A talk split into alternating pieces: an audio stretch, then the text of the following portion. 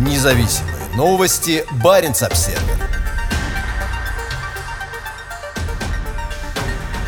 Росатом планирует добычу лития на Кольском полуострове. К 2030 году в Мурманской и Иркутской областях может начаться добыча соединений лития для использования в электромобилях и термоядерном оружии. Предполагаемый объем добычи составит до 50 тысяч тонн в год. Благодаря стремительному переходу мирного автопрома с двигателей внутреннего сгорания на электрические моторы, спрос на литий-ионные батареи взлетел до небес. Безуглеродное будущее также потребует огромного количества аккумуляторных батарей для хранения хранения энергии ветра и солнца. По данным Bloomberg, спрос на литий-ионные батареи вырастет с примерно 526 гигаватт-часов в 2020 году до 9300 гигаватт-часов к 2030 году. В компании Rystad Energy пришли к выводу, что для удовлетворения этого спроса мощности производства карбоната лития к 2028 году необходимо увеличить с нынешних 520 тысяч тонн до 2,8 миллиона тонн в год. В докладе говорится, что без разработки новых месторождений в 2026-2027 годах рынку грозит значительный дефицит предложения.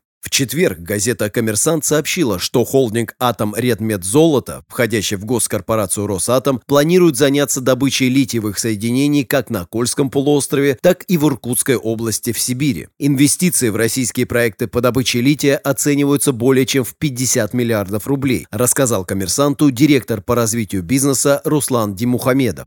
По словам Димухамедова, компания рассчитывает на различные меры господдержки, в частности налоговые льготы, снятие административных ограничений и содействие в привлечении долгосрочного проектного финансирования. В холдинге не уточнили, где конкретно на Кольском полуострове планируется добыча лития, но хорошо известно, что огромные запасы богатых литием спудуменовых пегматитов сосредоточены на Колмазерском месторождении, расположенном посередине между Хибинским горным массивом и побережьем Баренцева моря. Месторождение, граничащее с крупным мурманским тундровым заказником, расположено в центре крупнейшей в Европе заповедной зоны, где нет никакой инфраструктуры, в том числе дорог. Для дочки Росатома добыча в удаленных районах не в новинку. Как ранее сообщал Баренц-Обсервер, на Новой Земле в российской Арктике полным ходом идет подготовка к освоению Павловского свинцово-цинкового месторождения. Холдинг также рассматривает возможности инвестировать в производство лития за рубежом путем покупки доли в компаниях, имеющих права на добычу полезных ископаемых в Аргентине, Боливии и Чили. Как пишет коммерсант, несмотря на более высокую стоимость разработки месторождений на севере России, Росатом, вероятно, отдаст приоритет им из-за важности лития для производства термоядерного оружия.